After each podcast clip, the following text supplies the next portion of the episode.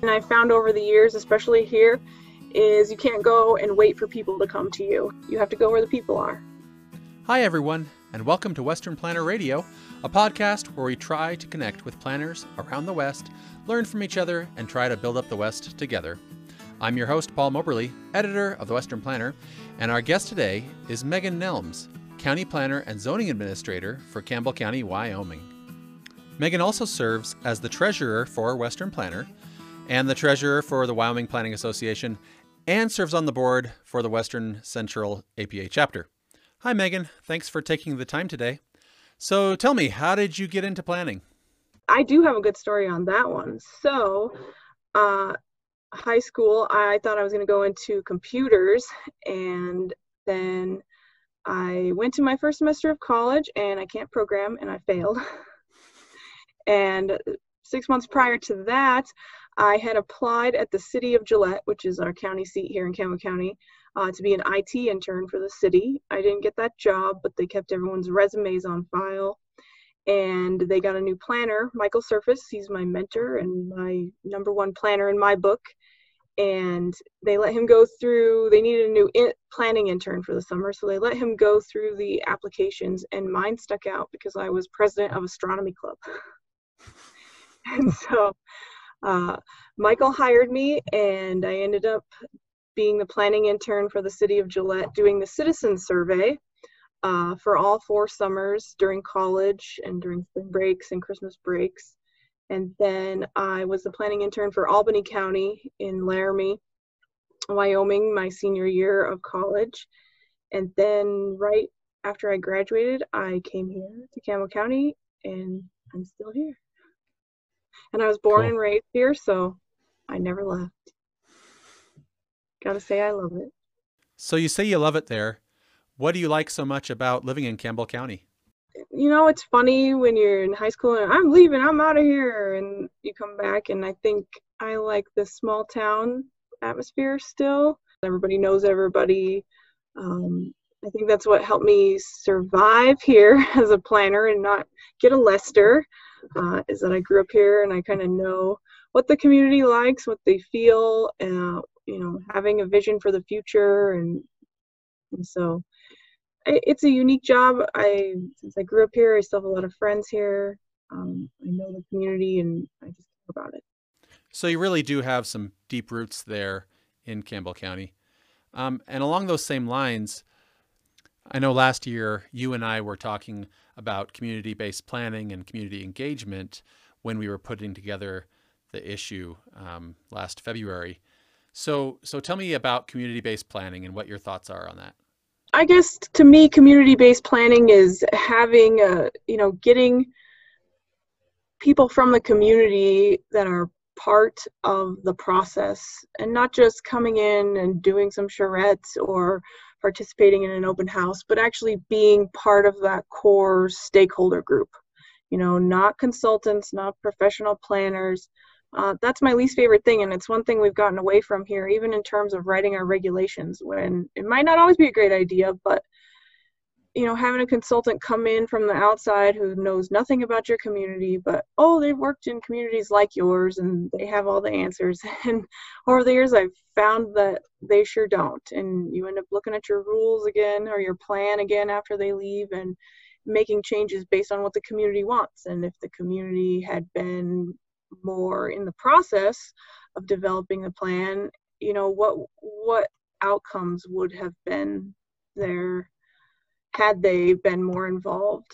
You know, just building that capital in a community, having them involved in developing the goals, developing the vision, and them being the ones to set those. You know, the political will always has to be there, but having them create those, I think, is what makes a plan something that can be implemented in a community. I have this quote on my desk that I like, and I hung it up there, and it says, "Never doubt that a small group of thoughtful, committed citizens can change the world. Indeed, it is the only thing that ever has." So getting the residents to be proud of the community, to want to see it develop and bring in new opportunities, I think, is what can create lasting, sustainable communities. Yeah, in theory, I totally agree with you. In practice, how do we get more than those same 5 people who show up to most events and things? How do we get more people than them involved in helping the community towards their own future? With our Vision 2040 plan we're doing right now, we busted out the Vision 2020 plan they did in the late 90s. And we actually sat there and checked off who was in the room again now that was listed on the list of people involved back then, 20 years ago. So, and was it the same people, basically? There were quite a few people that were the same. Yeah, so, I mean, it's always good to have that knowledge and that history and the people that were there and have made and helped things happen in communities, but getting, to have legitimacy too, you have to have fresh blood, I say, because otherwise that's all you get. Oh, it's always the same people over and over and over. And, you know, we want everyone's input. And it really goes either way, whether you're working on your own or using a consultant, because a good consultant will use a good process. And we as planners never should abdicate our engagement role. The question still remains, how do you engage? How do you build consensus? How do you reach out and include marginalized groups? Because we all have them in our communities, whether they be ethnic groups, religious minorities, the elderly, youth. In one community I worked in, it was the ranchers of the area. So how do we go about doing that process of engagement in a real way that works for that community? Right. And building that trust with the community that they know you have the community's interest at heart and that you do want to hear everybody's opinion from. I said when we started Vision 2040, because we were supposed to do our community review in April, and now because of the virus, we got pushed to September. But I said, you know, we want to hear from everybody, from the mayor and the city council to clerks at Walmart. You know, everybody's opinion counts, and not to disengage anybody or make anyone feel like they're not represented or don't have a voice. So speaking of trust, and as representatives of the local government that can be at times mistrusted, what role do you think transparency plays in this process? That's probably the biggest part of community-based planning, I guess, is asking the citizens to be involved and saying, we want this to be your plan. We want you to develop it. Here's our process. Help us create the plan, being open and upfront about your goals and what I guess the planning department might want to see out of it. But when it's not the government creating a plan, it's the citizens, I think some of that issue of transparency maybe goes away, because it's not somebody up on third floor of City Hall trying to hide their intentions with this plan. It's the community created this. And that helps too when someone comes in and, you know, at a council meeting or a commissioner meeting and says, oh, you put that plan together, you didn't tell us, we didn't even know about it. And you can say, well, no, the community created this. Here's the list of 200 people that were on our lead steering committee and all the co-committees, and here's how many people we went and talked to and that participated in our process. And so this isn't something that the electeds and the higher-ups put together to force on the little people. It's the little people that came together to develop big ideas. So as you say, engagement is a process. I think sometimes when our activities are identified as processes, we can grow content in just the actions and not push for results. So what is it about that process that speaks to people, that helps them to get engaged in this effort? I think just because community-based planning also really focuses on quality of life planning too. I mean, a lot of comprehensive plans we're sitting here talking about sometimes parking and government cooperation and that kind of thing. But when you get the people involved and them talking about the aspects of their community and their life and what they want, I think it just lends itself to the people being involved And then two, in implementing the plan and wanting to be part of it and wanting to keep the community alive, versus, as you know, we talked about before, a consultant coming in and saying, here's what you should do, this is what you should do in the long and short term to keep your community. They don't have any investment in that. They didn't come up with that. But having the goals developed by the people and the people being the ones to implement them, that's what's going to keep reinvestment going in a community and people that want to keep their community moving forward. So can you tell me more about the Vision 2040 exercise that you're going through right now? And would you consider that a community-based planning effort? It is totally a community-based approach. The only support we have from the city or the county is, and the city hasn't paid us yet, but the county we asked for $5,000 because that's how much they gave in 1998, and the city as well. But we started last summer, and it was our economic development association corporation that was supposed to do it, but they felt they didn't have enough time or resources, I guess. But I showed up at like the second or third meeting last summer, and that's one definitely an issue with community-based planning and people that don't have the resources that we were talking about. Is it was a cluster. They were just going back over the goals that had been developed in the 2020 plan and talking about what had been done and what hadn't been done. And when you're developing a new community plan for 2040, you know, that's great, everything that happened since the 2020 plan, but that's not necessarily the goals or where the community wants or needs to go now. You know, we need to start fresh, and they didn't have that knowledge of the process of starting or doing this process. So myself and Jack Clary, he's my co-chair, and he's really great. He's retired recently, and he's never been involved in anything like this, and he's just so interested and wants to be involved in the community. So it got me excited. And anyway, the business council came out with the community review grants again, and they've usually only done it on smaller communities. Wright is the other small community in our county. It only has like 1,200 people. Lander, Lovell, those kind of small communities. They've never done one in a community the size of Gillette. And so for us to be chosen was a pretty big deal. And so we're really excited to be able to do this and do this plan. Because if we hadn't been chosen, we didn't have the resources. I didn't have the time to take on the role without assistance from them. So it was really great to have it's really great to have their assistance and those resources that are going to help us get this done. So, and we really need it right now, because especially after the virus and everything that's happened with oil, and, you know, we're the energy capital of the nation, and our coal mines and coal's going out the window.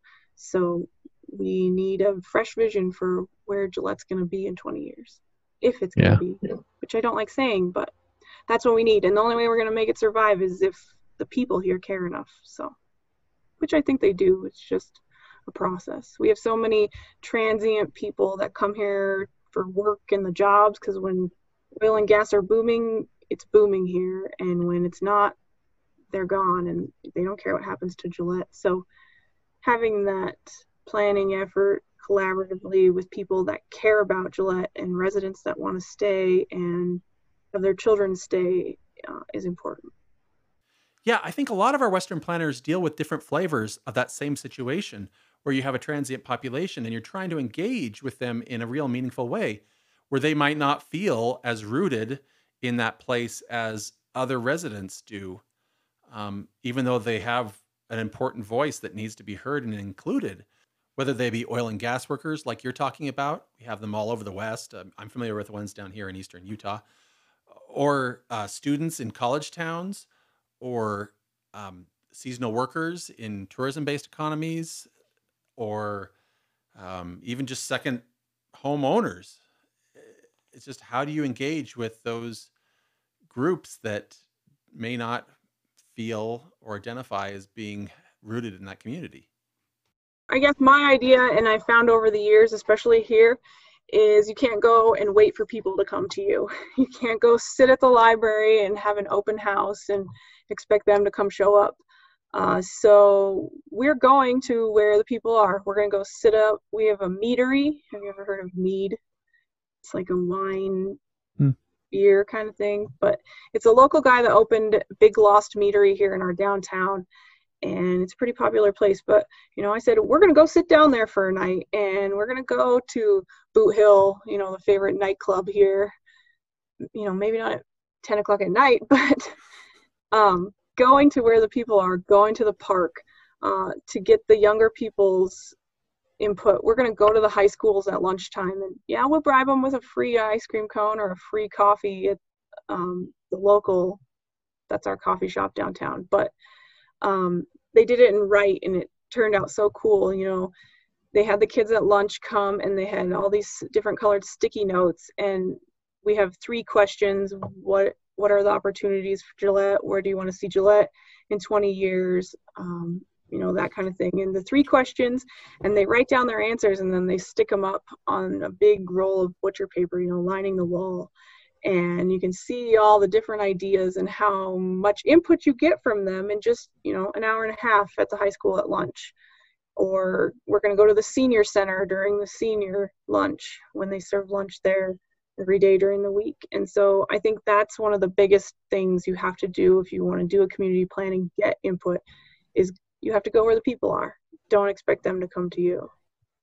You know, we have a home show. That's a really big thing here every year in our event center. And you know, half the town probably goes and walks around through there, and all the contractors, and have a booth there. We usually have a thing, Donkey Creek Festival. It's like this 3-day music festival thing here at our college. Set up a booth there, and so those are also, I think, all great ideas and getting people involved. For our community survey, we're going to have the little table tents. I was going to take them around, you know, at the coffee shops and restaurants, and have a QR code so people can just, you know, snap it and get on there and take our survey. I think that's a good outreach effort. We acknowledge our survey responses won't be scientific because you can't necessarily control who answers or how many times they answer or if they actually live here, but still I think an opportunity to reach those people that might not know about it or might not come to an open house. We're doing lots of listening sessions, so we're doing sector-specific listening sessions where we have a sector lead, you know, whether it's real estate or, you know, young children, childcare, schools, parents, youth activities, the religious community. And for the whole week that the community review team is here, we're setting up those listening sessions and inviting people for an hour to talk specific about that sector and what they see as visions for Gillette and where their sector can go. So that's another way to engage people. And we're going to, you know, we'll have regular open houses, or like I said, going and sitting at the meadery one evening from 5 to 7, hit up that after work crowd and the people that are out. And just cool. Trying to use different or unique ways to reach people than the normal, come take our survey, come to our open house, because that doesn't really work here. When I was the intern at the city, we did mailing, and my response rate, oh man, if I got 17%, that was good. They've started doing it online, but I don't think they've ever gotten above 20%, 25%. It's just so hard to engage people here. And that's, I guess, something I'd be interested in, is how often do other communities get that? You know, is it just Gillette and the transient nature, or do people, I don't know, do they just not care? I guess I was kind of disappointed because we had the protests last night, and I don't think I've ever seen our downtown so busy. And I was kind of disheartened, like, how come we can't get people down here like that, even for our Main Street festivals, you know? What can you do to get people to care and engage as much as they did for something like that? Well, not everything we do as planners can be as exciting as protesting racial inequality, but you know, the one thing that I always thought was a benefit of small towns is that you can really engage with everybody in your community. You know, the social networks are not that big. You know, everybody can kind of pull together and talk to leadership, and if they want to, they can really get involved in a very, very meaningful way. So, you know, what kind of things have you seen working in your area along those lines? Well, one of my first few years here in this old guy, he's been around since Gillette was first starting, and he's got this big junkyard in the middle of town, and I'm like literally like new college development on the west, big Highway 59 on the east, subdivisions on north and south, and he's still there in the middle of it all. And he came in and he wanted something, and I was telling him what he had to do, and he goes, "You need to check your book and get back where you came from." And I looked at him, I said, "I was born and raised here, so I don't know where I'm going." I cut him down pretty quick. And he's nice to me. He did tell, when our engineer was out trying to get an easement from him for something, and he goes, "Tell Philip and Megan to be nicer to me." Or getting to know, you know, the developers or the people who always want to put in more mobile homes or want to do a new business or have this crazy idea. And yeah, building that relationship. Or we had a staff meeting last week, and it'd been a busy day with lots of counter duty and walk-ins, and a lot of them were people that didn't technically need anything from us, maybe an electric permit, but they either weren't zoned or were just doing some small shed that the zoning certificate, I mean, we don't even make you display your zoning certificate when you get it. And I commented in the staff meeting, you know, I said, it's been busy, and sometimes it gets irritating when you have to interrupt it every 30 minutes to go help someone. I said, but 10 years ago, these people wouldn't have come in. They would have just done it. They've been, oh, I live in the county, I can do whatever I want. And changing that mentality, and my boss commented, he said, well, that's a testament to our department of fostering that relationship with people and them knowing that if they come in, we'll work with them, and we're all on the same page with the same goals. So that is a good benefit of, you know, rural and small planning, is getting to know the people, and they know who's in the office, they know who they're going to get, and they know what to expect when they go in. So then what are some challenges of engaging in planning in a small town? Thing I guess that I don't like about the small towns is the ability where we're talking about everybody knows everybody. They also know the electeds. And, you know, I always say in Las Vegas with their 400-page sign code, if a developer comes in and he doesn't like what the staff tells him he has to do, he doesn't have a direct line to a city councilman that's going to walk downstairs on second floor and tell him, you let them put up this sign, where, you know, we deal with that less frequently now than years ago. But, you know, just, oh, I don't like what Megan said I have to do, I'm going to call the commissioner and get it changed. But, you know, that goes back to, too, having the same trust and relationship with your elected officials, so that when someone calls them up with a complaint like that, you know, that's taken us time with some elected officials to not just take what they hear and run down here, but say, thank you for your comments and letting me know. Let me talk to Megan and her boss, and I'll get back to you.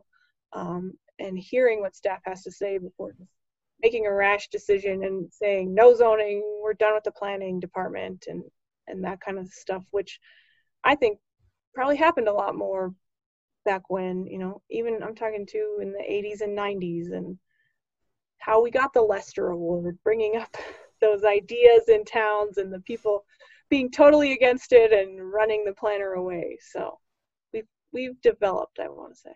So how have you developed that relationship with your decision makers? With my county commission, I think it's just important to talk to them, you know, I like to have workshops with them, and I see this as a difference between the county and even our city here, though, is our county commissioners will walk around the building. You know, they'll call you up or they'll walk in their office and talk to you about an issue. We bring issues to them when they're there before they get elevated to a level where we don't want them to be.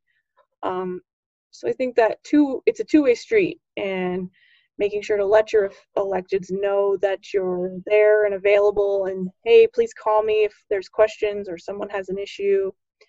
And I think this was instilled in me from day one, is the common sense and using common sense and making decisions and being able to work with people. And I always say, I hate saying no. I don't like saying, no, you absolutely cannot do that. And sometimes you have to, but I think you get a lot of respect from your community and from your electeds and that's why I like planning too, is it's not black and white. It's very gray, and being able to work within your rules and making sure the intent is met and people in your community are still getting projects done, moving things forward, and keeping progress going. Not setting you back, but also not way out of bounds of the rules, which are supposed to help you get to the vision that you want for your communities. Yeah, I think that there's just greater social capital. There's that tighter connection between civic leaders and the citizenry.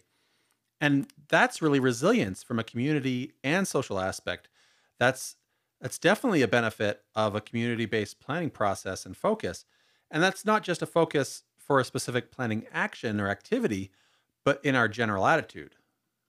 I think here in our community too, lately we've had I say they're small but vocal, you know, that is against everything and against growth and against progress in the community. And two, I think people are afraid to run for leadership positions, you know, especially with social media and getting raked over the coals and everything you say being misinterpreted. And when you can have that collaboration between people in those groups, you know, that's how there's a lady in our community that with my nuisance regs last year, she said the nuisance regs were the hill she was going to die on to get those changed. And so when I was trying to explain to everybody what the community-based process was supposed to be, the intent for Vision 2040, I said the process is supposed to work so that myself and this woman can be in the same room having a discussion. And while we may not see eye to eye on everything, we're there because we both care about our community and we care about the future of it, and we can come together and create a set of common goals for the betterment of it. No matter if we care more or less about what should be zoned or what's a nuisance or if the fire department gets too much money, because we have a common shared goal and vision for the future, by putting together a plan as a community, we can come together and have those goals and remove that strife or perceived disagreement between us. Well, and that's where that process becomes so important. Is being able to create a process that facilitates those kind of interactions and smooths out the barriers that we have so often between disputing groups, right? Right. I mean, and case in point with all these protests happening, right. And the counter protests also, and everything, and just the dialogue around this whole issue, these issues of race and police actions and. You know, an extension of the state in some ways, as you know, law enforcement are at the local level, right? And so how can we engage and create these community-based processes that can break down and smooth out those barriers? You know, it's in those processes, but it's also what you were talking about earlier in developing those long-term relationships, that level of trust with our communities. And while, you know, how to do that is $1 million question, but really it's in the process, right? Like we have to have really good processes. How that anybody will ever resolve it. And I did see that in our community. Once some of them talked to each other, and at the end they realized they do have a lot in common and they do have a lot of the same vision and goals, but having that dialogue needs to happen, and the only way to get through that dialogue is to have a process to allow people to be open with their opinions, but knowing at the end, deep down, we all have the same goal and vision for whatever it may be, the world, our community, our neighborhood. So this could seem pretty overwhelming for a lot of our planners. What would you tell somebody who is in a, you know, a one-person planning shop or a place with not a whole lot of resources available to them? I think then, especially in a setup like that, that's when it's important to have people in the community who want to advocate for change or advocate for a plan. I think a good example of that is where my grandparents live, a tiny town in southeast North Dakota, and their grocery store burned down last winter. And, you know, it's just this core group of people organizing, getting together, raising money, and that's the only way that they're going to get a new grocery store there. And, you know, we all know a grocery store is one of the key pillars of a community and keeping a community from dying out. So having a group of citizens that are interested in volunteering and being part of the process. And I think that is also, you know, one of the most important roles that organizations like Western Planner can play in helping those small communities when they're trying to help themselves. Getting a group of people together that, you know, probably aren't professional planners, haven't had a planning education or planning background, and offering them the tools and the information that they need and that they can use to create a participatory process and gain knowledge and be able to develop a plan and get things done, even if they don't have a professional planner or money to hire a consultant. So what types of resources are available to planners in those situations in Wyoming? I'd say WyldPass and Western Planner are definitely resources that we can use to offer, you know, education, training. WyldPass, a group of planners in Wyoming, have before volunteered to come into small communities and help them. Actually, too, the Wyoming Business Council in the last few years, and Gillette is actually doing that. I'm part of the Vision 2040 team, but they do community reviews, and it's a group of volunteers that come into your community for a few days and do listening sessions and open houses and get all of the community input to help communities then develop a plan. And WyldPass has partnered with them in the past to be part of that volunteer team to come into these small towns and help them develop the plans. So definitely the Business Council through the state, WyldPass, Western Planner. Our extension office from the University of Wyoming has people that can help facilitate sessions, help develop plans for communities or neighborhoods or whatever somebody has an idea for. So I definitely think as a smaller state with limited population, we do have good resources that communities can utilize if they want to, you know, take up doing something like this on their own. You know, you mentioned those community assessments from the Wyoming Business Council, and I really think that's a great program for a community that doesn't have a whole lot of resources. Because one of the great benefits of bringing in a consultant, at least a good consultant, I think, is that they bring an outside perspective, they bring a pair of fresh eyes, and they kind of pair that up with that deep engagement and bringing in what the community wants, but they can also kind of temper that and just offer, you know, new ideas and a different way of looking at things. And so those community assessments are such a great opportunity. And I think, you know, a couple other states have a similar programs. There's the Western Community Assessment Network, of which Wyoming Business Council is part of in collaboration with Montana and Idaho. I think Idaho has their own program in collaboration with the Northwest Community Development Institute. I know I've done some work in Utah in the past with community assessments, and some of the universities here do those still. So these are just great opportunities for communities that don't have a lot of resources.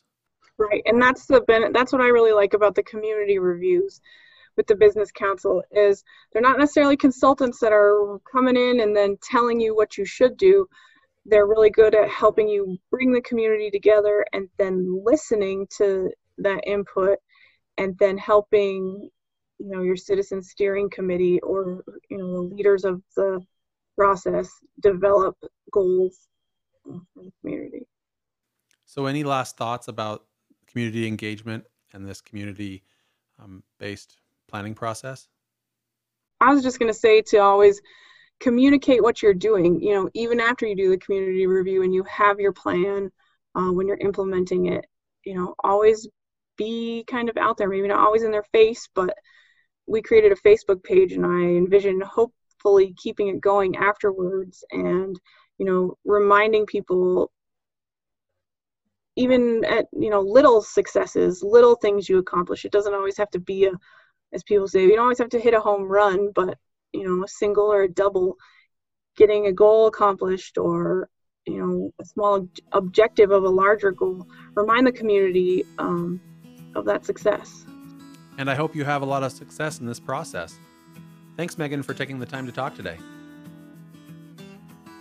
And thanks, everyone. That was Megan Nelms, County Planner and Zoning Administrator for Campbell County, Wyoming. And that wraps up this episode of Western Planner Radio. Check out our website where you can get more great planning content at westernplanner.org. And while there, you can sign up for our e-journal, which is written by planners for planners. Follow us on Facebook, LinkedIn, and Instagram, and join us again next month. In the meanwhile, let's keep building up the West together. Thanks.